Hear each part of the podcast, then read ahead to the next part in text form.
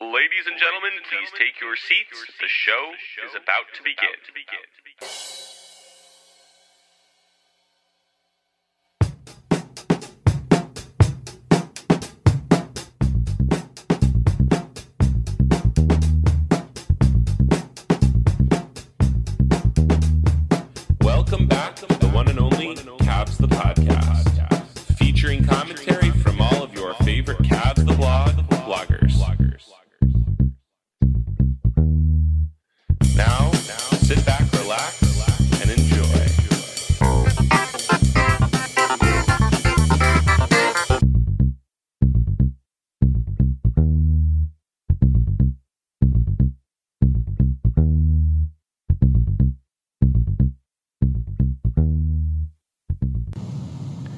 Welcome to Cavs the podcast. I'm with uh, Colin McGowan, uh, blast from the past here, and uh, David Wood, and we are just uh, sitting down. There's about eight minutes and thirty seconds left in the Thunder and Warriors uh, game seven. Uh, Oklahoma City's up by four, and Tom Pestek has informed me he is convinced there is a zero percent chance the Thunder are winning this game. So. What What about you, Colin? Do you think the Thunder have any shot at winning this game? Well, just from watching it, like they're once again doing that thing where what? Okay, uh, Golden State didn't score for I think about six or seven minutes there, somewhere in like the second quarter, and they opened up I think like a nine point lead, and I just thought, oh, this is bad. Like they they need to be up by more once Golden State start hitting games. They have a fragility to them. They, they can win it. Which- though. I which mean, they're, they're right there. Uh, Oklahoma City. They do, and they they are what uh, David Griffin described earlier in this season as not galvanized by success. And on the court, they seem to like the more they get up, the more they feel like, oh, I can just take this throwaway three point shot that has you know about a five percent chance of scoring here. And and Russ Westbrook, that's kind of his stock in trade. And like if he could take that out of his game, he'd be amazing. But you you can't ta- he can't take that out of his game. That's just who he is. Yeah, and, and unlike Golden State's throwaway shots that have like a thirty percent chance of Yeah, going exactly. in, you know, Exactly. Russ, Russ shouldn't take Russ shouldn't take open threes, let alone really difficult. Yeah, I mean the only shots feet. Rush should take from three point line are those ones that are like last probably six seconds left in the shot clock, catch and shoot. There's no better option. You know, it's still a decent shot, not a great shot. But these ones that are just off the dribble, I'm just oh, I'm just going to throw this up here. And He took one of those in the second, and I, I was like, it's over. That you can't just throw away possessions like that. So, David, uh, do you, do the Thunder have a shot? I think the Thunder are going to win it. I, I do too, but Yeah, I want to hear your reason. Like the Warriors, okay, so Klay just started making shots that last quarter, but the Warriors are just, they rely on that type of thing too much. Like, you can't rely on a guy having to go off for every game to win. And, I their time's just going to end at some point. I think it'll be this series, probably. That some point could be 2017, but at Well- some point it will end. You just watch the Thunder's defense, and, like, yeah, they are getting beat, but at the same time, they recover so quickly after they double team Steph, and they just Yeah. make the Warriors have to work really hard for everything. Yeah, my I really think the Thunder have been the better team for the six games, and then they just threw away that uh, that game six uh, with just some really boneheaded play at the end of the game, and I I really do think they're the better mat. They match up better with the Warriors, but I'm not convinced the Thunder. You know, I still I'm picking them. I think they can win this game, but the game is close in the last two minutes. I don't know if the Thunder are are steely eyed enough to win. I guess is the way I'd put it. So I don't know. Um, as far as so, one of the things we've been talking about a ton, and I know you have a vested interest in this, Colin, and we haven't seen him yet in the third quarter, but uh, the evolution of Dion Waiters, who I think has really kind of found himself in this uh, in this playoff series, and it's really been fun to watch. Or not in just this series, but in the in this year's playoffs, he's kind of become a very effective player, taking out of his game the maddening things he used to do and concentrating on the things he does really well. Yeah, he's a he's the better uh, passer around the bucket than I think we ever saw with the Cavs, or at least we just didn't see enough of it. Yeah. But yeah, I mean, he's well. We all knew he had to cut out the pull up eighteen footers. That's just ridiculous. It's a terrible Right. shot, and he's not good at taking them. Right. And the the other part about being that passer around the basket is Oklahoma City has much, much, much better finishers. Yeah, yeah, did. yeah, at- at yeah. That's. I mean, with LeBron, obviously, you know, LeBron a great finisher, but they weren't putting the ball in Dion Waiters' hands at that point. Uh, he was he was more of an off-ball player, and then when we saw him in his, you know, the better part of his first two years, when he- the best center he was playing with was Tristan Thompson, who at that point was not a good finisher. Um, it, it he has a lot more confidence in the guys he's playing with. Yeah, yeah. Well, I mean, Tristan, it took him what four or five years to stop bringing the ball down every time he caught it, and he still does here and there, but he's he's a Yeah. little bit better about it now. Whereas Steven Adams, if he's got and he's got really nice hands, he just goes up with it real quick and flushes it. Yeah. Meanwhile, uh, the game is tied. So, um, what, David? Any uh, anything you've noticed from Dion that has changed a lot since his Cavalier stint? Uh, he's way more patient now. Like, but because he's always been able to get in the lane, but he would just do it so recklessly with the Cavs that he couldn't, like, he wouldn't even have, have the time to make a pass or anything. And now, like, he he like takes his time and kind of surveys the floor. I mean, he realizes he'll get the ball back, so he passes more, which is nice to see. Yeah, definitely. Um, I I also think he does that thing of like, okay, there's this isn't a good decision. I'm just going to pass it out and wait for a better opportunity, which he never had before. Also, his defense has become at times very tenacious. Um, the he competes hard. He doesn't get beat by the scouting report that often.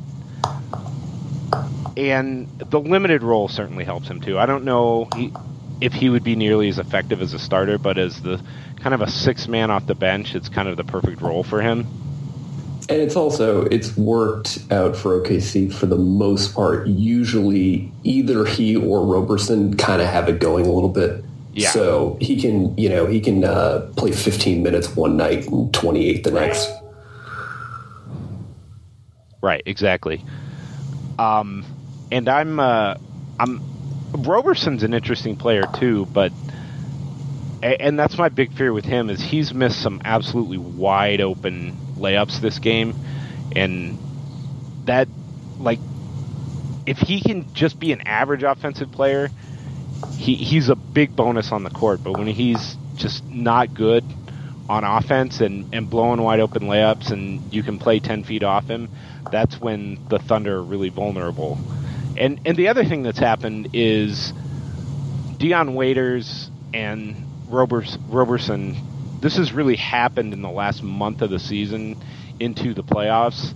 There were times during this year, you know, Zach Lowe uh, and some other guys talk about Dion Waiters Island, and uh, now you you can't get off Dion Waiters Island.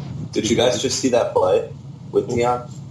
Uh, uh, the block, Yeah, that was nice. it was. Um, yeah, he just had a block of a of a layup, but it it it's really seemed to just have happened all of a sudden because he was not this good in the regular season for a lot of it, and maybe he just finally figured it out, or the Thunder kind of figured it out as a team, but there's something Thunder are also- clicked. The Thunder are also just, they've just been a different team for the last three weeks or so. I don't know. There's just some kind of magic going on with them.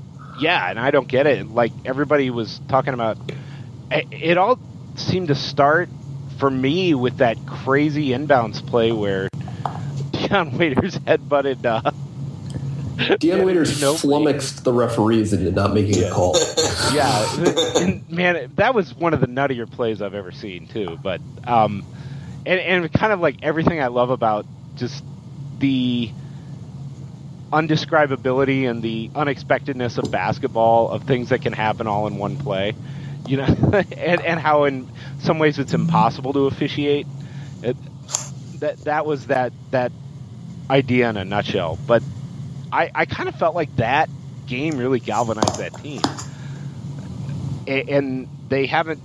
They've been a really really dominant team since that game. So it, it'll be interesting to see as they are now down three to the the Warriors. Because I'm trying not to do play by play, but it's hard. But we've been we've been doing a lot of our podcasts on uh, Sunday night, and of course tonight it's Monday night. But it seems like we've been running into games at the same time, so we've kind of devolved into doing this kind of half half commentary as the games are going on. But uh, is there anything else that you're seeing from uh, this Warriors Thunder series, David, that uh, scares you, or who do you who do you want? Do you want the Warriors?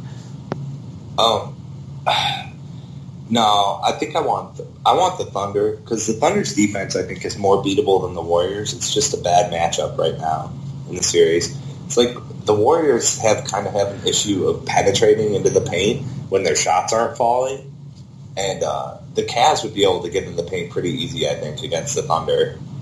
Like Irving could take Westbrook off the dribble, and LeBron kind of owns Durant. I, I don't know if Irving's taking Westbrook off the dribble. I think locked in Westbrook is is pretty good, but he does gamble a lot.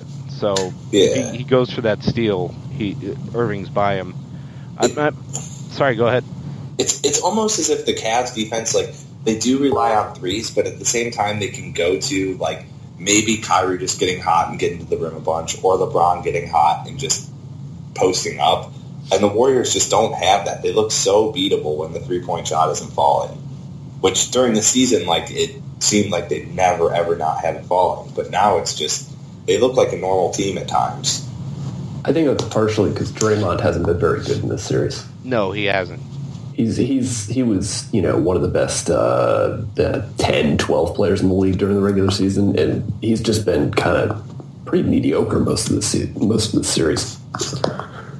Yeah, he, he definitely has, and part of it, I think, is that that Ibaka negates a lot of things that Draymond does well defensively. Like Ibaka's kind of like that perfect new world power forward that just blocks shots and can finish on the break and hits open threes.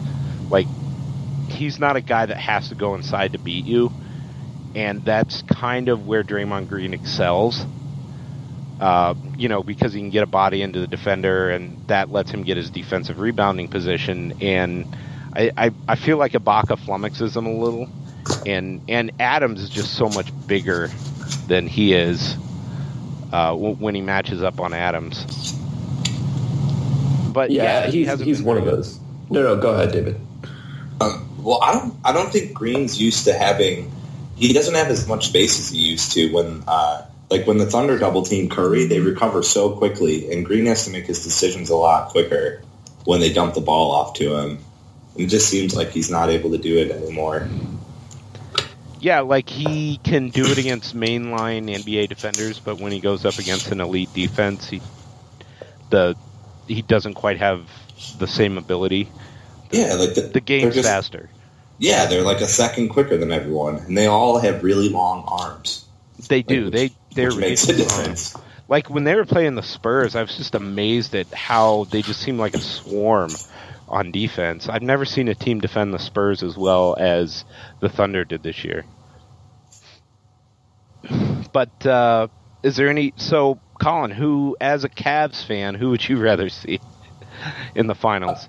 I'd, I'd rather see the Thunder. Um, and- and the problem is if they hit the level that they hit when they were in OKC against Golden State, it won't matter. They'll beat the Cavs too. But I mean, this Warriors team is a juggernaut. You know, Yeah. just just playing the odds. There's a there are better odds that the Cavs are going to outplay the Thunder for four games than outplay the Golden State. I will agree with you, and I think that that home field too is a uh, is not to be un, un, uh, overlooked uh, against either of these teams. And if you can if you can get that home field, that that helps you that much more. I mean, that's probably like a a ten percent advantage in the series at least. And and it's both these teams. The margin of error is very low. It it seems like. So yeah, Yeah. I, I kind of want the Thunder too, but an- And also, another- you gotta you gotta beat Golden State. uh, the Thunder might give you a game or two. Yeah, the Golden State is not going to beat themselves. The Thunder are very capable of beating themselves, which we saw in Game Six. And speaking of beating themselves, uh, I kind of want uh, you guys' opinions of uh, games three and four in uh, in the Raptors Cavs series. Uh, and and I read your piece on uh, the spectacular nonsense of uh, Cavs Raptors, Colin. But uh, and that was after Game Three, and Game Four felt a little bit different for me. But no, it was after it was after Game Four. Oh, okay. It was uh, yeah, they were two two going back to, to yeah. Cleveland. I did the Cavs just let their foot off the gas for a couple games. Is, is that all it was?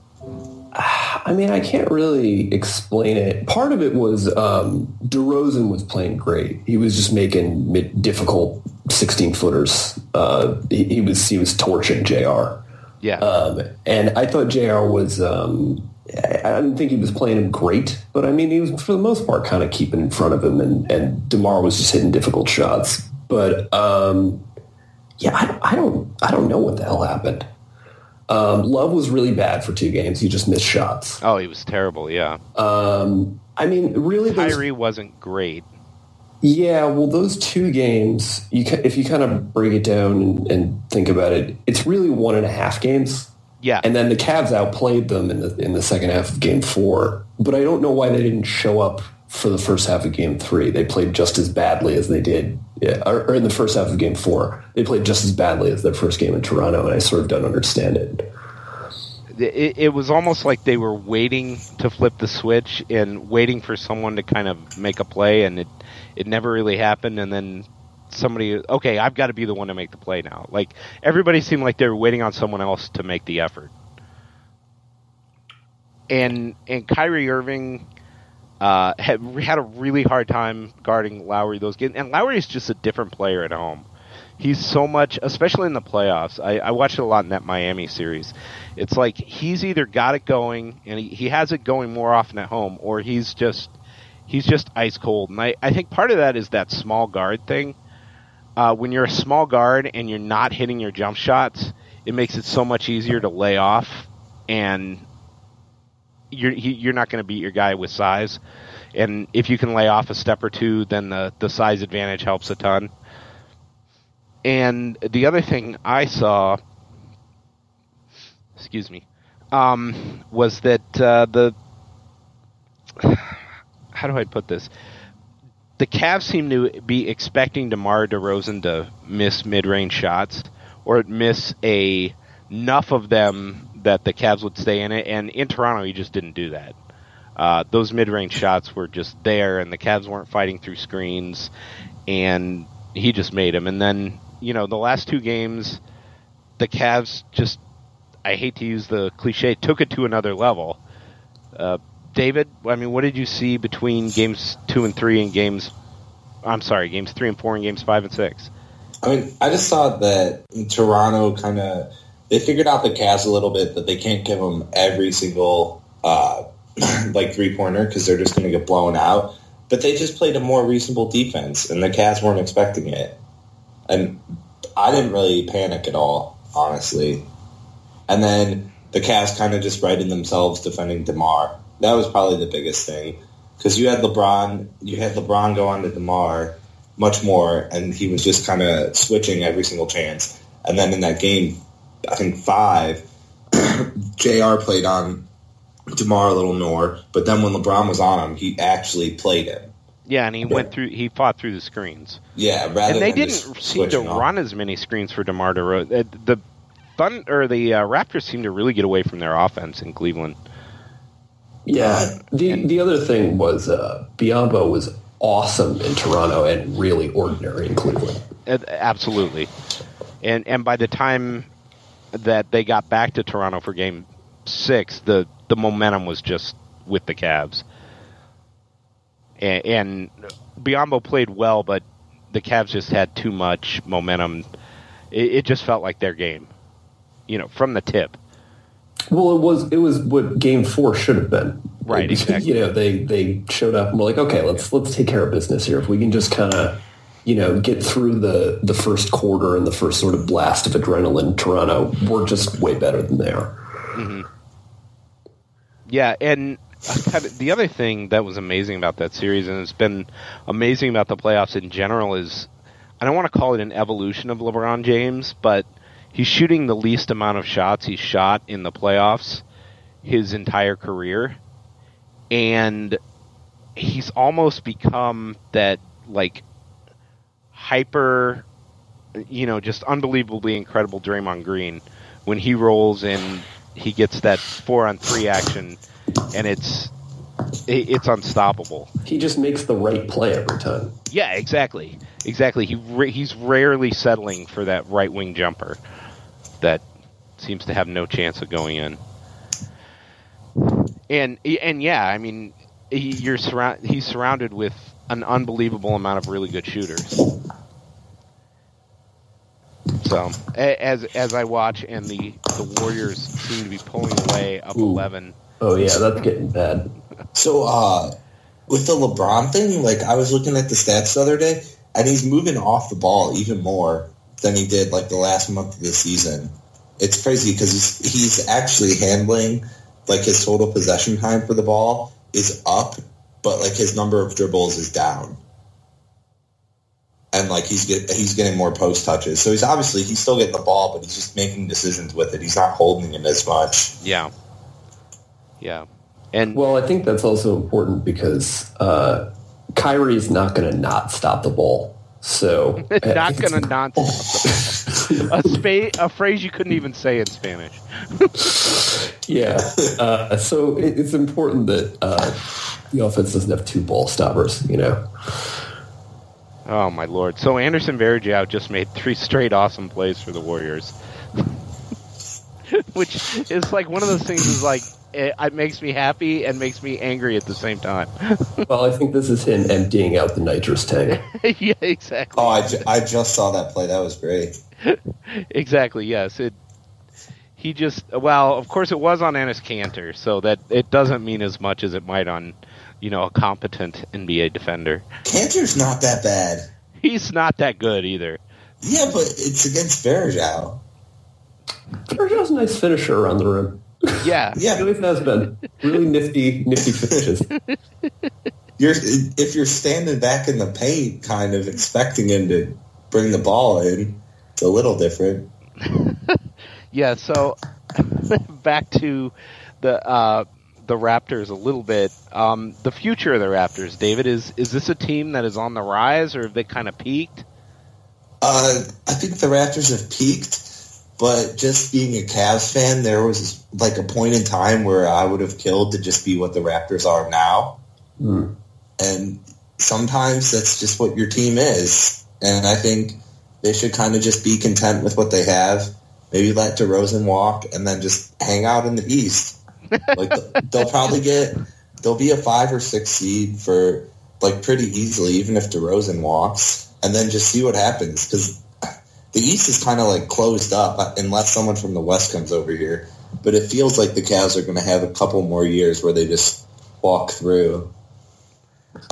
I I uh, I don't know, Colin. Uh, wh- what about you? Do you think the Raps have peaked? Yeah, I, I think this team.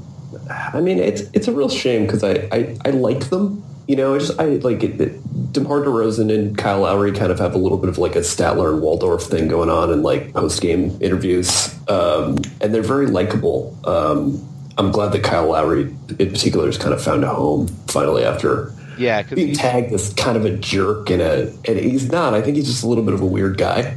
yeah, Toronto might be the perfect city for him. Yeah, um, and I I don't know. I mean, Masai uh, Ujiri, the the Raptors GM, said that uh, DeRozan's a like a number one priority. Like they're go- they're going to lock him back up. I don't know if that's just rhetoric, so that if he you know if he walks, they'll have some kind of excuse. But um, I don't know. They're they they probably did peak this year. This is probably about as good as they are. Um, but the alternative is is blowing it up, which is like that sounds miserable. You know, this and is they a, don't really have like any. They don't have the kind of assets to get them elite assets to rebuild quickly. Yeah, and their and their fans love them, and you know, you, I guess you never know what happens in the playoffs. So I, I don't think anyone in Toronto would be unhappy with seeing this team run out there for the next two or three years. Yeah, I mean, one of the things that uh, is, is is interesting as well as Bismack Biyombo, also an unrestricted free agent, and uh, Ben Worth, who who writes for us, uh, has said all season that the Raptors play much better with Biyombo at center than they do with Valanciunas at center, and part of that is because he sets better screens. The guards for the Raptors aren't worried about feeding the post all the time; they can run pick and roll, and that Biyombo's just a better fit.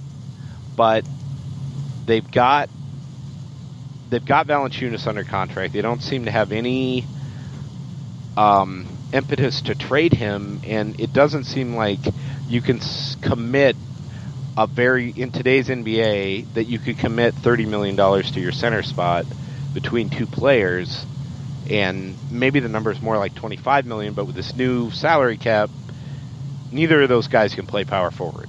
So it almost Yeah, and they- like and they one of them can't has to shoot. go. It, and, and Valanciunas can maybe shoot out to twelve feet, but yeah, Yeah, but not not he's not a, Yeah. a floor spacer, you know.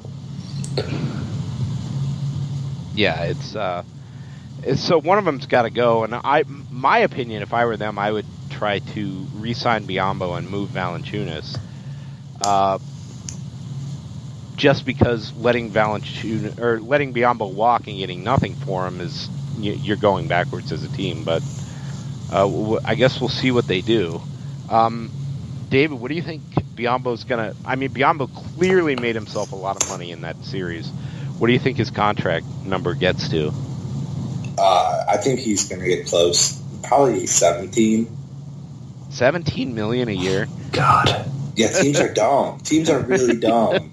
Well, I mean, the max salary is what twenty four million for a. Uh, Yeah, I- for him. Man, I I know the numbers are all blown out of proportion, but like wasn't Joakim Noah in his prime making like twelve million a year? yeah, exactly. Yeah. I mean, he should he should make 12 million, but can't you see the Mavericks or someone like the the Mavericks being smart would be offering Bismack that money instead of Dwight Howard. Well, yeah, I mean, Dwight Howard is a guy that, you know, when are the wheels going to fall off the wagon? so, yeah, and if I was a team, I'd be calling the Raptors about Valanciunas, but I, I'm not convinced he's that good of a player in today's NBA. I, I'm not sure how many teams you can play him against. So, um, and, and be good and win consistently. So I don't know. Yeah, it, it feels like the Raptors have peaked a little bit. I mean, they're a hard team to get free agents to go to. The one thing they kind of have in their favor, uh, DeMarre Carroll had a really down year as a player. He was injured the whole season, and if he can kind of get back to the form that he was in Atlanta, you know, they they desperately need another wing that's that's good offensively, and he wasn't. Uh, he he was the guy the Cavs were not afraid to leave in that series. So, eh, but yeah, I, I kind of see him being a second or third seed for a while. Uh, and the East, I don't know if it's going to change that much unless the Celtics, unless Bill Simmons get his gets his wish and the Celtics get a major free agent. So,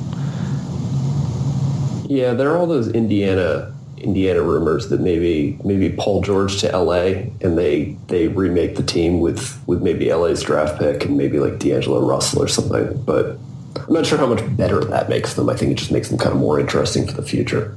right, right. I I actually think Orlando is going to be a playoff team next year, getting Vogel and having a good young core. Yeah, Vogel with that team, he'll he'll get them at least at seven or eight seed. yeah, I, that was a, a bizarre firing, but there was a lot of bizarre firings in the off season. So, so as as this series goes on, um, it's looking like Golden State might be putting this game away here shortly. Um, who terrifies you on on the Warriors, David? I mean, obviously Steph Curry and Klay Thompson, but I guess they shouldn't be the ones that terrify me because those two have to be going if they're going to beat the Cavs. It would probably be a guy like if Iguodala's hitting his threes or Yeah. if Shaun if Shaun Livingston if Shaun Livingston can lead that second unit, they're pretty scary. Well, NBA Finals uh, MVP Andre Iguodala. Yeah. But Iggy, yeah, the game plan was let Iggy shoot threes, and he started hitting the threes and sunk us. Yeah, But, yeah, absolutely. I mean, Colin, do you think who who do you see on that team? Who do you let shoot? I guess is the question. Um, well, I I don't know. This is maybe it's probably based off recency bias, but I, I like. It seems like OKC has, has done this a little bit with with Draymond, and I feel like it it works, and it, can- it can totally with everything with the Warriors. What you do can blow up in your face because you're at the end of the day you're letting like a good player rather than a great player try and beat you. But I like the games when uh, Draymond is asked to do a little bit too much when when you put it on Draymond to really put a lot of pressure on him to, to make the right passes and, and also to, to shoot more threes than he probably should. Um, I think that that might be able to work, but um, they're such a game to game. They're such a difficult team. Yeah, I'd agree with you. And the other thing that's hurt Draymond is this uh, this one more tech or one more flagrant, and he's suspended. And I think he's a guy that benefits from you know mentally playing right on the edge of you know acceptable behavior for a uh, for a person in society, let alone in a basketball game. but uh, he like that one game where he's just mean mugging in Steven Adams' face the entire way down the court, or uh, Enes Kanter's face, or Serge Ibaka's face was like, how how does he not get another technical here? But I think being right on the edge of that is kind of uh, taking him away from his game a little bit, uh, which is being hyper annoying. So, I mean, almost as annoying as this Teenage Mutant Ninja Turtles sequel looks, but uh, yeah, it's uh, it, it's going to be interesting. I, the guy that scares me is isn't even Steph because I don't feel like Steph's been the same since the knee injury, but the fact that they have two guys that can just at any given time get insanely hot from three, and unlike J.R. Smith, when that's happening, they find those guys and they they keep feeding them. It, it just makes that team so difficult to beat, uh, especially when they're just unconscious about doing that. And the other thing you have to have to do to beat them is rebound. Unfortunately, I think, and I think that's one of the reasons the Thunder have hung in so much against them, and I think that's an advantage the Cavs have. But if they're not rebounding those misses, and if you're giving the war, uh, sorry, the Warriors second opportunities, they're, you're just you've lost already. It's it's not going to happen. And another thing, so the other thing I wanted to ask you about uh, the coaching matchup. Do you think uh, Ty Lue can? What are your impressions of Ty Lue s- so far this playoffs, uh, Colin? I, I think he's done he's done well. I, I like um, I like that he seems to be given a lot of license to actually make decisions. Unlike Blatt, it seemed like Blatt they sort of ignored a lot of sort of changes that he he tried to institute. Um, I I don't know. It's it's weird because I, I do feel like the Cavs Kerr is is very good at making changes within a series. I feel like the Cavs just kind of have their strategy and it, it works or it doesn't. Um, and I don't think that's Ty Lue's fault necessarily. I think that's just sort of the construction of the team. Um, is if you know if, if Kevin Love isn't hitting open threes or, or if Jr. isn't hitting open threes or or Kyrie's not finishing around the rim, they're just kind of screwed. Uh, there's not there's not a lot that you can do about that. Yeah, there's certain guys. There's only so so many levers you can deal with, especially like, and he seems to be reluctant of late uh, to go to Delly for longer stretches, especially as Delly's three point shooting has fallen off. And even though LeBron seems to play better with Delly, especially off the ball, uh, Ty Lue doesn't seem to want to give him more than 15 minutes in a game, and I'm not sure he trusts him that much. Uh, the other thing is Are we sure he shouldn't be taking some of Shumpert's minutes? who Delly. Yeah. Oh, I, I he has taken. I think if he Yeah. weren't taking some of Shumpert's minutes, he'd be getting even less min, even fewer Right. minutes. Yeah. But uh, and J.R. Smith's been so good. Kyrie, when he is on and when he's engaged on defense, is good. Uh, you still have to hide him on defense at times. Uh, but I mean, the one thing I, I've noticed about Ty Lue is I don't think he's at the point yet where he's great at in-game adjustments. He, he he seems to have gotten a little better, you know, between the halves. But I think the really good NBA coaches can kind of spot a problem within two or three possessions and make an adjustment immediately. Uh, and I don't know if he's quite there yet. But I will say, in terms of the team's attitude and getting them to play together and getting LeBron to kind of the place we've all wanted to see LeBron as a guy who talks about his teammates before he talks about himself. Himself is it. I've never seen a coach handle LeBron as deftly as Ty Lue has, and I think part of it is he's he has not babied him. I guess is the term. It, it's hard to describe, but there seems to be a respect for LeBron the person more than LeBron the figure uh, from Ty Lue that other coaches haven't had. Uh, David, have you seen have you seen that, or am I just talking out of my bottom? No, I mean, I think that's a valid point. I also think the way um, Blatt was fired put Lue in a position of power because the Cavs are going to look really dumb if they fire Lue or if they're not backing him 100% after making that decision. So Lue really, Lue doesn't have anything to lose, I don't think. And I also think he has just a great baseline relationship with LeBron. So it's like kind of one of those things like LeBron was probably coming to Lue and complaining about Blatt the whole time, or like I don't know, just voicing concerns. And Lue was able to be really sympathetic to it and already on LeBron's good side and kind of like sympathize with LeBron. So then when he was promoted to coach, LeBron kind of just naturally wanted to share things with him and kind of use him as a sounding board. And he felt that Lue had his best interests in mind. Colin, No, I, I, I agree. It, it looks it looks like their their relationship. I, I mean, you know, you're you're just reading body language and, and press conference quotes, you know, on, this, on these kind of things. Who the hell knows? the lack But- of subtweets, yeah. yeah, I guess. Yeah, I guess with LeBron's not, not you know, openly gaslighting his teammates. That's a good sign. um, yeah, no, but it, it, it seems the dynamic seems a lot more like it was with Spoelstra in Miami, where I think LeBron's attitude was, well, in certain situations, I'm going to take the wheel because I'm LeBron James, but for the most part. Uh, my coach is, is is the chief collaborator in this team. You know, and he's an important part of everything. It, yeah, and it's they seem to treat each other as equals, and I don't remember another coach that LeBron treated as an equal. And maybe it's because he's never played with another player who played, be- or another coach who played before.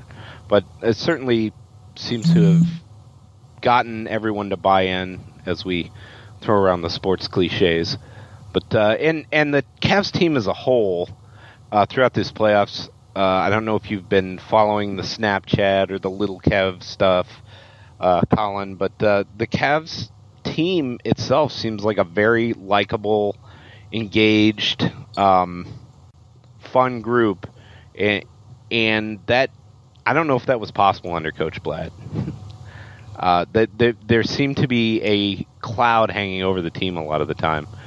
So so maybe maybe that's part of it too. I mean, David, do, do you enjoy watching this team off the court? All the goofy little stuff we've been seeing.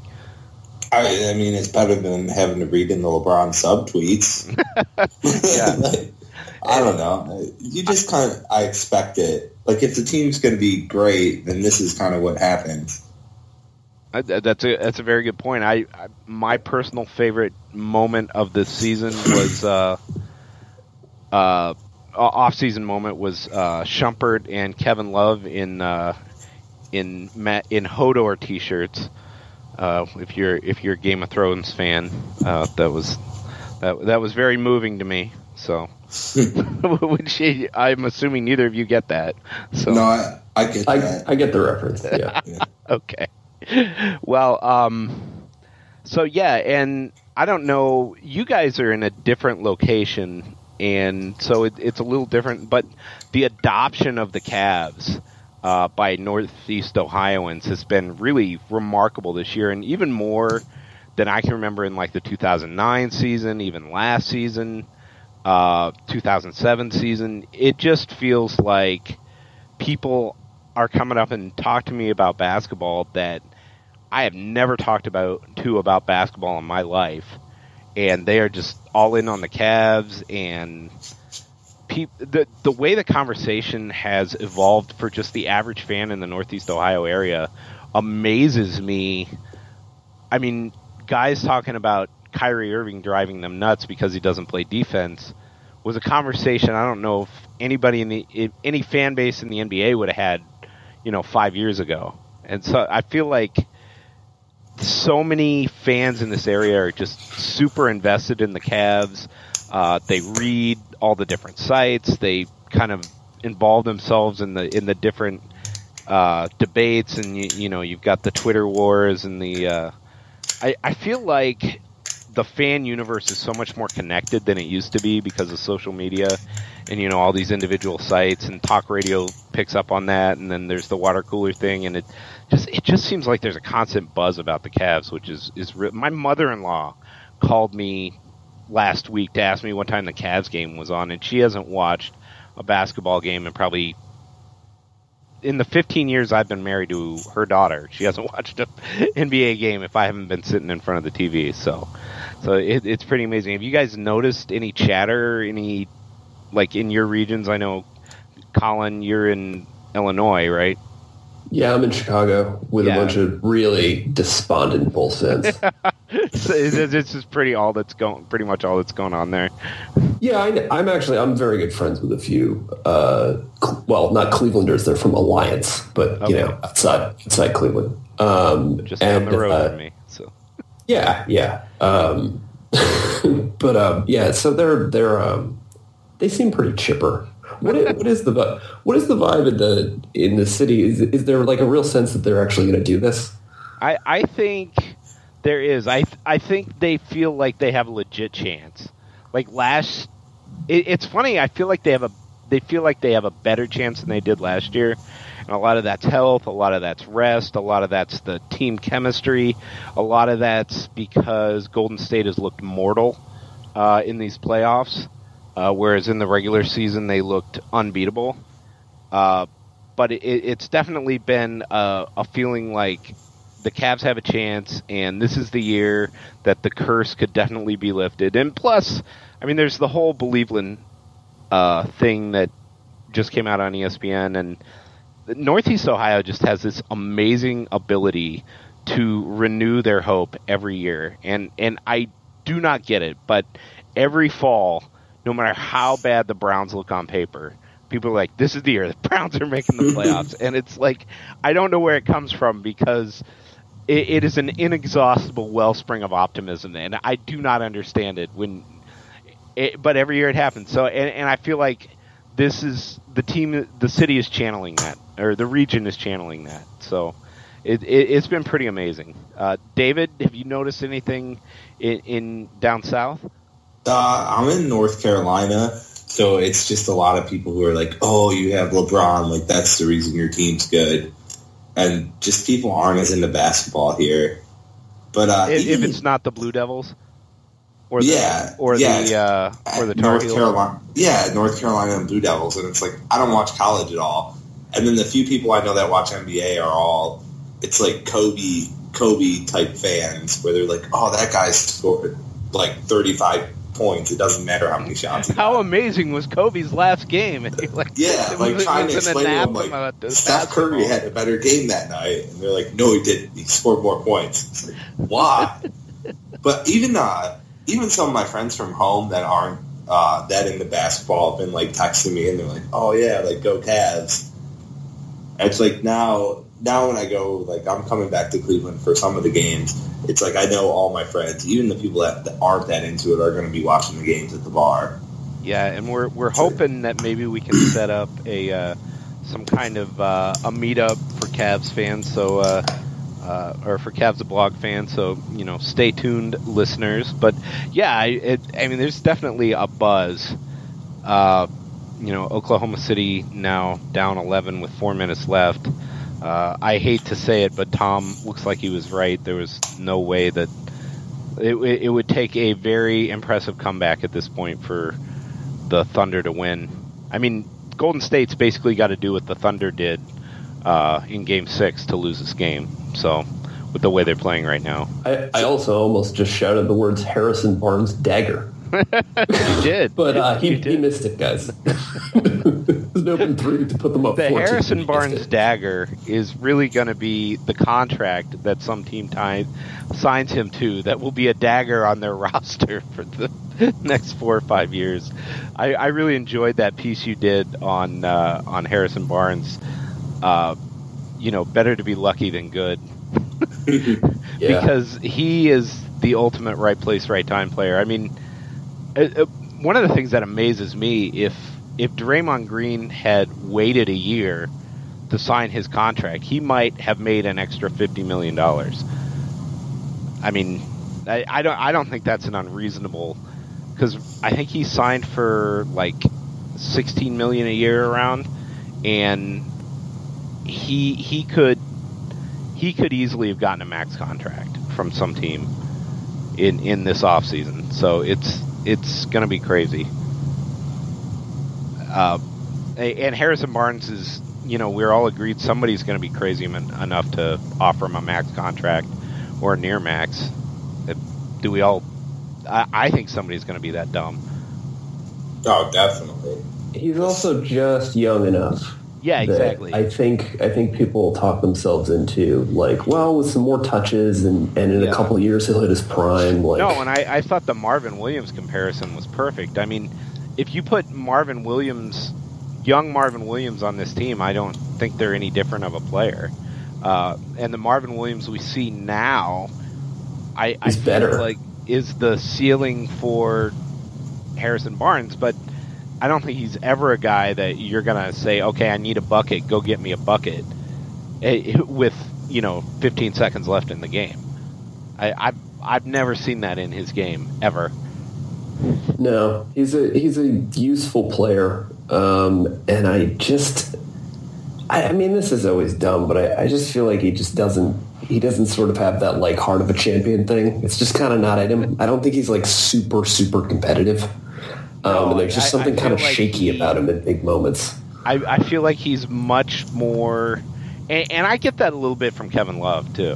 hmm Uh, I feel like he's much more about endorsements and brand than he is about you know just win it all. Because I mean, you say what you want about Russell Westbrook, but you can watch that guy play for you know 15 minutes and realize that guy absolutely hates to lose. Hates to lose. He wants to be the best player on the court every single play, not just every single game. You know, he every single play is a test of his manhood. It seems like, and on the opposite end of the spectrum, I feel like we see Kevin Love and uh, Harrison Barnes.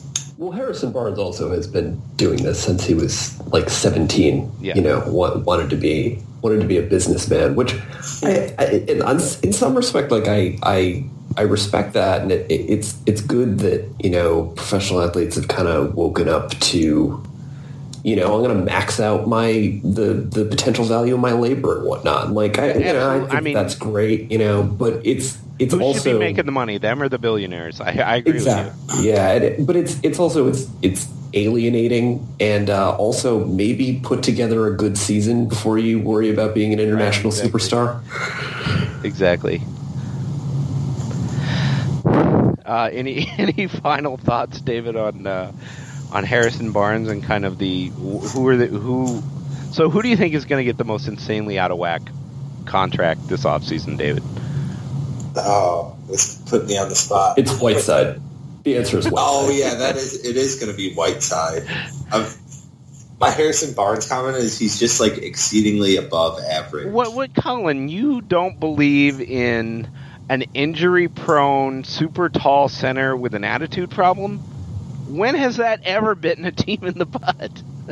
I I actually I like Whiteside. He's a good player, but just like, oh my god, at the money that he's going to get signed for, Yes. no way. the, the thing with Whiteside though is you like watch him and how he plays basketball is just stupid. And like he could be so good if he would just listen to a coach. Like, like, give me an example. Like I could probably, if I could get past an NBA wing defender, I could dribble into the paint and then pump fake once, and then pass the ball to someone because Whiteside's leaving his feet right away. Oh, so he's got like that Serge Ibaka. I'm always going for the block syndrome. Yeah, and it's just so stupid. Like Charlotte totally exploited it. Kemba Walker killed him with that, just getting into the paint and passing around him. And, and I feel like so much of that is is what Colin just talked about. Is you see these NBA GMs and they looked at shot block stats, so it's like I, whether or not it makes me a better defender or not, I've got to I've got to absolutely maximize my shot block stats. Like I've got to go for these ridiculous shot blocks all the time. And you saw that with Serge Ibaka those that year he was defensive player of the year, and he's Yeah. kind of reined that in recently in the last couple of years. But I, I totally know what you're saying. But in some ways, I don't blame him at all. Ibaka's a much better pick and roll defender. That's the other thing about Whiteside. He's not very good at covering pick and rolls. No, he's Like, not. And all and he that- can really do is retreat and hope for the block. Yeah, like a team, he would be interesting to see uh, on the Mavericks because Carlisle's so smart with using like. and he'd be he'd be. Tyson Chandlery. Yeah, just, just but on the other hand, I feel like just at some point, like Rick Carlisle might just hit him upside the head with a cricket bat. You Yeah. know? The, well, the other thing is that Tyson Chandler is an extremely bright and and coachable guy. you know, he's sort of he's sort of the opposite of Whiteside in that Yeah, respect. White Whiteside does not, and and I'm I'm trying to be polite here, does not seem like the most cerebral guy.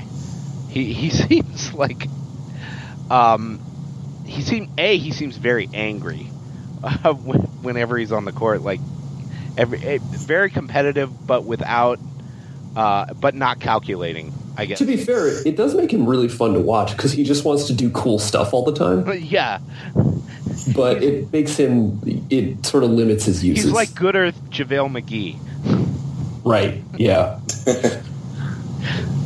Yeah, so I mean, yeah, I, I I could definitely see him being get, getting. I DeMar DeRozan to me just seems absolutely destined to get a max contract from the Lakers and be an absolute thorn in uh, Luke Walton's side for the next four or five years. You know, taking a million mid-range shots and and leading the Lakers to at most 47 wins. I mean, I, I, he just seems so destined to get a max contract and be very mediocre to me. I, No, I I don't don't. I don't disagree with that. So, What What do you think? Like a guy like Horford's going to be able to get? ugh. somebody's going to overpay Horford, and then his body's going to give out on him. I mean, he's already 31, right? Um, 31 with some mileage. Yeah, I mean, 31 with a lot of. I guess he's 29. He'll be 30 on June 3rd. So I guess a year under that. But I feel like he's got two good years left, and then it's, you know, you got to put him out to pasture. I, I wouldn't give him any longer than a two year contract, but he's going to want a four year contract.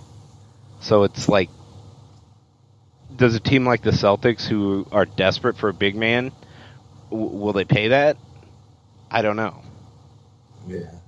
I mean, are they going to roll with the three-headed, the three-headed monster of Olynyk and uh, Zeller and uh, oh, what's his name from Ohio State? Sullinger. Sullinger. Yeah, I mean, the, just a team that's never going to win anything.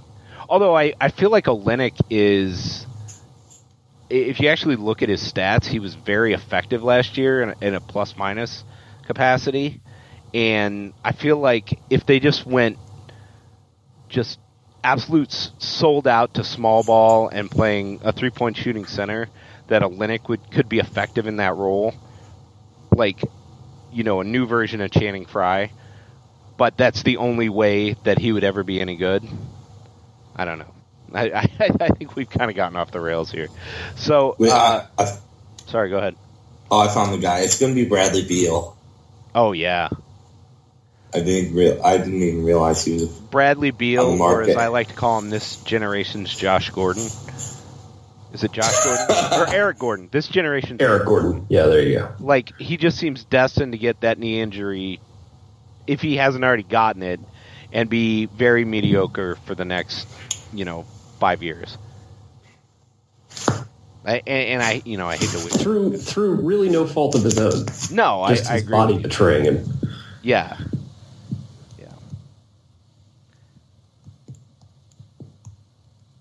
So, um, kind of wrapping this up a little bit uh, because the podcast's starting to get a little long in the tooth. Um, what are you most looking forward to about the finals, uh, Colin? As as a Cavs Um, fan and also as just a basketball fan in general.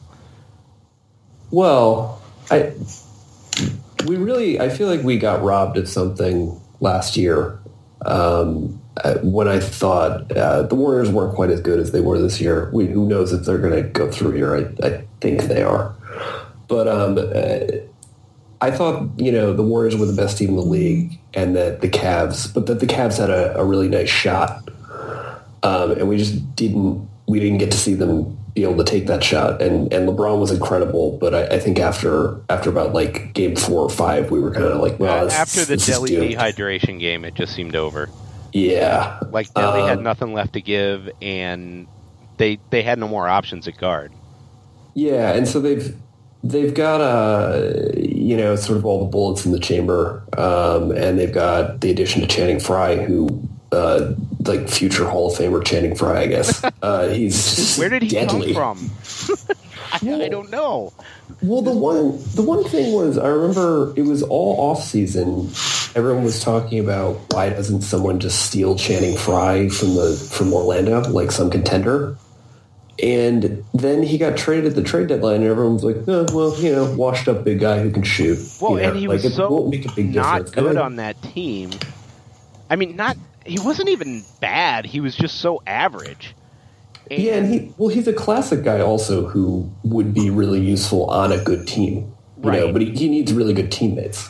Right. And also, I gotta think that he was a guy that just probably hated playing with Scott for Scott Skiles. Uh, Scott Skiles, not a player's coach, kind of a guy that yells and screams and Oh, well, we're playing his- Warriors, by the way. huh? yeah, Cavs Warriors in the finals. yeah. Uh, OKC down seven. Uh, they just fouled. They yeah, they just fouled Steph Curry. Uh, with that. Oh wow, they didn't foul Steph Curry. They just let him dribble around forever, and he hit a three, and the game is over. Yeah, yeah. So yeah, uh, Warriors Cavs. So what are you least excited about seeing in the finals, Colin? Oh God, I it, I agree with David that that uh, Steph and Klay need to play well in order for the the Warriors to do well. But like more than that, they can also just one of them can just assassinate you, just score forty five points in a game, uh, and, and and win a game by themselves, and that's just there's nothing there's nothing worse than that when when you're a team that's playing the Warriors well and then they just sort of activate that cheat code where where either Steph or Klay just starts bombing 28 footers and you can't do anything about it. They're just better than you are. Yeah, Um, it's incredibly aggravating as as you know if you're if you're rooting for the team that the, the Warriors are waxing. Yeah, and I've I've you know I've I've yelled at the TV a million times like, why don't you foul Steph Curry when he's driving? Why don't you make him a drive? Why do you let him get that step back on you? But it's like it's so he's so quick, and he just needs that millimeter of space. So, it, yeah, I, I know exactly what you mean. I mean, did was there anything more you wanted to add to that? Sorry. No, no, I just uh, Oh man, I really thought that they were going to get OKC, and I, I really think that they would have been. I would have made them like slight favorites for that series um, against the Warriors. It's it's going to be it's going to be tough. But like I said, they do they do have they have everything. Everyone's healthy. Most everyone's playing pretty well. Um, so they they're going to have a shot. Yeah, no, I agree with you. And the one thing I do like, uh, does anybody know when game one is? It's gonna be Thursday. Yeah, I, I, I do like that the Cavs got a lot of rest, but I feel like, what is that, four days? I, I, feel like that's the Warriors are young enough. That's plenty of rest for them. It, I, don't feel like the Warriors are going to be, uh, like Toronto was last series, where they just came off a one game rest and they're exhausted. I, uh, the Warriors will have plenty of rest. So yeah, I mean, I'm, I'm I'm not thrilled about the prospect, but what about you, David? Uh, what are you most excited about going into the finals? Um, I know it's a it's a rematch, and the Cavs do have a really good chance this year. Just no injuries. Uh, I guess uh, I'm going to be excited to watch the Draymond like flagrant or technical watch because you can bet Blatt's going to throw like he's going to throw Delly on him at a stupid moment or just do like weird stuff to get him to pick up that that tech. Yeah, and the Cavs fans maybe try and bait him into that tech. Yeah, he's going to get it. And if he doesn't, if he plays reserve the whole series, that's great for us. No, Does I, it, I- wait, does a does a tech count against your flagrant point count, or is it just flagrants? I think if he gets a tech, he's he misses a a game. flagrant or a tech, and I, I, I, from what I understand, he's suspended it on the next flagrant or tech. Yeah. Well, yeah, that's probably going to happen then at some point. Well, or he doesn't get it and he just plays really passive. Which or is even the better. refs are just going to bend over backwards not to give him a tech. but I, I don't know. Draymond can't. It did, he's such a shady player at this point. yeah, He'd actually be he'd be better off just playing his game and let come what may, rather Right, than trying agree to, trying to throttle it down. I agree Yeah. with you, and and maybe just you know. Maybe just, you know what he should have done? Should have just taken the tech at the end of this game and just like tried to get it out of the way for game one. It, I, I guess I'm excited to see kind of the lineup matchups because like the Cavs kind of weird lineup where So yeah, now out. we can, we can talk about lineups a little bit. So who, where do you put Kyrie Irving, David? Um, that's a hard one. I guess I would probably put Kyrie, maybe Harrison Barnes, but I might give him a chance on Steph Curry because last year he played Steph Curry pretty good, and Kyrie seems like one of those guys where if it's a big spotlight, he'll step it up a little bit. I'll agree with you there. Um, Yeah, I just worry about them running him off multiple picks and him just getting lost. well, I mean, I But I, about- I, I feel like you have to start that way anyway. Yeah, I worry about that, but I think the Cavs are going to probably go to that that Channing Frye at the five lineup, like Okay. pretty quickly, and they manage the pick and rolls fairly well. Like you, like you feel like Tristan Thompson's going to just match um, Andrew Bogut's minutes. Um, yeah, probably Andrew Bogut's minutes, and then if the Cavs are if it's really close at the end, and the Cavs are kind of running that, LeBron's going to ISO, and then everyone else is just going to play crazy defense lineup. Hmm. Yeah, I, I feel like we're going to see Tristan Thompson going to be more effective this series. He doesn't have to check Bismack Biyombo. I feel like he can be really effective on the offensive boards because Draymond Green and likes to help so much, and Harrison Barnes can't keep him off the boards. And he's a much better switching defender than Channing Frye, but of course Channing Frye is a much better shooter. Um, yeah, I, I think the the matchups are going to be fascinating. It's going to be a chess match the whole series. I mean, do you put Jr. on Klay Thompson? Do you roll with Shump? Do you throw LeBron out there? LeBron, not a great off the ball defender. Um, that that's going to be a chess match as well. And then, how do the Warriors guard J.R. Smith, who's been red hot, and who plays LeBron, and who plays Kevin Love? So it it, it is going to be a lot of fun. Um, uh, kind of what I'm most looking forward to is the Cavs, yeah, just the city of Cleveland going nuts, having a shot at a championship. Um, and also some real like you know you can really take down the king here. What do you mean? Well, they, they can take down the best regular season team of all time. Oh, you know? absolutely, yeah. I, I guess I said the king. I guess that probably means LeBron. Yeah, that's what. yeah, no, absolutely. I mean, it's a it's a chance to topple a giant for sure. And and how many times has LeBron been the underdog? Which, in a way, he's got to relish a little bit. Yeah, there's also. I mean, we saw it in this uh, this OKC series where uh, Russ Westbrook just like Steph Curry, like I'm I'm I'm just better than you. Uh, and I think LeBron kind of feels the same way. I think Le- I- I would agree with you. Is, oh, I I have a, I have a, a a LeBron for MVP hot take that really doesn't hold up, but it's a nice thing to trot out at bars at you know one o'clock in the morning. Oh yeah, uh, just to kind of anger people. I used to do that with Kawhi Leonard before he disappeared in the Thunder series. Here's well, here's my my main problem with the the MVP thing is obviously Steph Curry is the MVP. Really, the first and not uh, unanimous one. Really, it has to be this Steph Curry season. Like no, be. the best was the '72 win Jordan season. he was not unanimous MVP. Like some curmudgeon hated him so much that he didn't vote for him. Oh God. Yeah, just it, it the Steph Curry love sort of angers me to some extent. He's a- Oh, it it, it, it such a, becomes he's a really really great player, but yeah. It's It's, uh, just the preening on the court that drives me insane. He And might also have the Yeah, most annoying like mannerisms on the court of anybody I've ever watched. That There's like, sorry, go ahead. Oh, I was going to say, there's some way millennials can be brought in the conversation. Oh yeah, millen- it's a millennial Like- thing.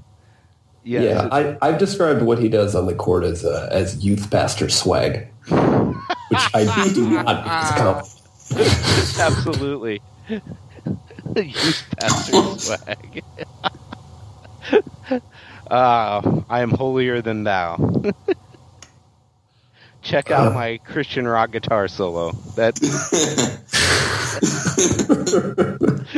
on my acoustic guitar. Yes, that that is exactly you. You have nailed it.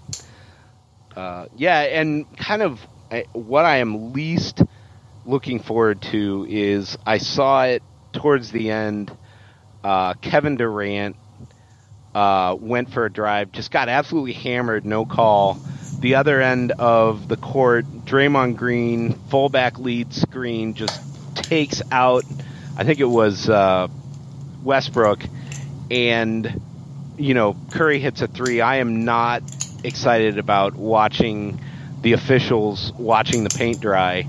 I feel like the officials, uh, you know, refereeing against the Warriors, they get as in awe as a lot of the fans, and they they miss a lot. Uh, I'm not looking forward to the jersey grabbing uh, that we saw all last year by you know Draymond Green on Tristan Thompson and LeBron, and the moving screens that don't get called, and you know the double standard. So I'm hoping that we get an evenly officiated series. I felt I've said a lot on this podcast that it feels like Adam Silver has bent over backwards to avoid, you know, letting officials dictate the series, uh, avoid guys getting suspensions, just kind of a let them play mantra. And I, I just want to hope that the series is called both ways, and if there's a lot of physicality from the Warriors, that the Cavs at least match that physicality and don't get hosed by the refs. But I, I don't have a lot of faith uh, from what I've seen of the way that Golden State gets officiated at times. I feel like this is good that we're building in excuses for the Oh, inevitable. God, any- this is just anger on my. yeah, Tom, Tom has texted me. He goes, "I'm already. I'm mentally preparing for a gentleman's sweep." Is what he told me. of by the Warriors. So, To- Tom thinks this is the greatest team in the history of the NBA. So, and this What? is their chance to prove it. So, Uh, I think the Cavs could totally, if they wanted to be more physical than the Warriors, they could. Definitely. Every player on the Cavs is more physical than them, except I Kevin would- Love. except for Kyrie. and Draymond Green. Yeah, Kevin Love, Kevin Love, Draymond Green thing doesn't match up. I think Tristan Thompson probably has a crazy streak to him. We just haven't seen it. Yeah, I don't know. Any anyone that's into offensive rebounding is weird. Yeah, they Yeah. are a weird breed. Yeah, and that, that yeah, because nobody ever runs plays for him. And then Delly could spear Stephen Curry or something crazy. Spear him. that's that's what we need. We need a spearing. Well, and I, I Dumb. I will say, and I'm I'm not rooting for injury here, but a But I am. injury, I'm not. It would be karmic, given the biggest uncalled foul Yes. in the NBA last year was Klay Thompson taking out Kyrie's knee in overtime of Game One, which is the worst uncalled foul I've ever seen, where he just kind of just knees him right in the side of his knee, and I- I'm still ang- I'm I'm still bitter. So No, I, I, I feel for you. I uh, my friend uh, was away on his on his honeymoon. He was in Italy for like the first uh, week and a half or so of the playoffs, and uh, Steph had, had had tweaked his knee, and, uh, and I, I sent him like a, a recap of sort of what had been going on in the playoffs, and like the Steph Curry paragraph was just like, "Listen, Clay, we're we're friends here. I hope he loses the leg." I hope they have to amputate. like no pain, just you know, just the ghost pain of a lost limb. yeah, yeah. No, I, I, I don't know what to make of this series. I feel like we're gonna get. I can't wait for the crazy little storylines, like the s- stupid, ridiculous things that always get blown out of whack in the finals. Like, uh, and we didn't really have that last year because the storylines were so stark. I mean, Kyrie Irving's knee was so serious that it, it kind of overshadowed the rest of the series, and you had Kevin Love was out, and then and there was an interesting. I heard some of the Warriors brass was actually disappointed that Kyrie got hurt because they felt like the Cavs were better when you saw LeBron and the Grit Squad than than when Kyrie played. But I just felt like the Cavs didn't have enough bodies without Kyrie. So I, I'm just I'm excited about all the stupid little final storylines and how everything gets blown out of proportion, and then the post game press conferences with the uh, with the reporters from China and you know barely understanding the language and and all the crazy outfits in the final. So it, it's going to be a fun ride. I, and I and I hope the Cavs. I, I hope they are at least like Rocky and they can go the distance. you know. You think LeBron breaks out the headband? Oh, that's that's.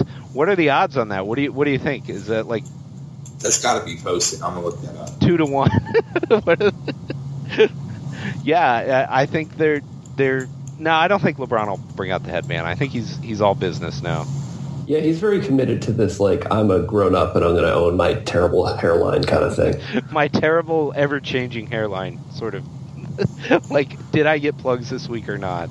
He's not living the lie anymore. It's a good thing. Well, until the next movie comes along. Until Well, until he I starts shooting for Space Jam 2. I remember talking to one of my friends about this, and he was just saying that, like, this is proof that, like, you just, we can't fix hair if it's bad enough. because, like, LeBron could just give someone, like, $3 million and just be like, fix my hair. And apparently that's impossible. The science is not there.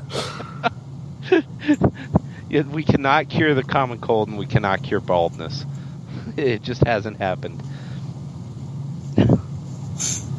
Yes. So, uh, any any parting shots, Colin? Anything you want to pitch? Anything you're excited about the finals? Anything you want to say? No, I just I just hope it's a. Um, we've had kind of the the flighty Cavs for well almost two years now, Yeah. uh, but we've really seen them lock down. I, I actually I thought they locked down quite a bit in the last playoffs too, and, and they just lost too many bodies. But Yeah. I just hope that they they they don't give away any games and they just give it their all. And if they do that, I mean, there's definitely a shot. This team is very talented. They're just not as good as the Warriors. I, I I'm not ready to say they're not as good as the Warriors. I feel like I feel like the Warriors just get insanely hot, and they're they're so hard to stop when they get on a roll. Yeah, it's just it's almost like no their margin hotness for is error like- against them. their hotness is like a like a permanent condition. You know, Yeah. at some point it's not it's not hotness. It's just like it's Yeah. just skill. It's what they are. I, I, I feel like the Cavs can't just give away games like they did those two against the Raptors, but I felt like they knew they could give those two away.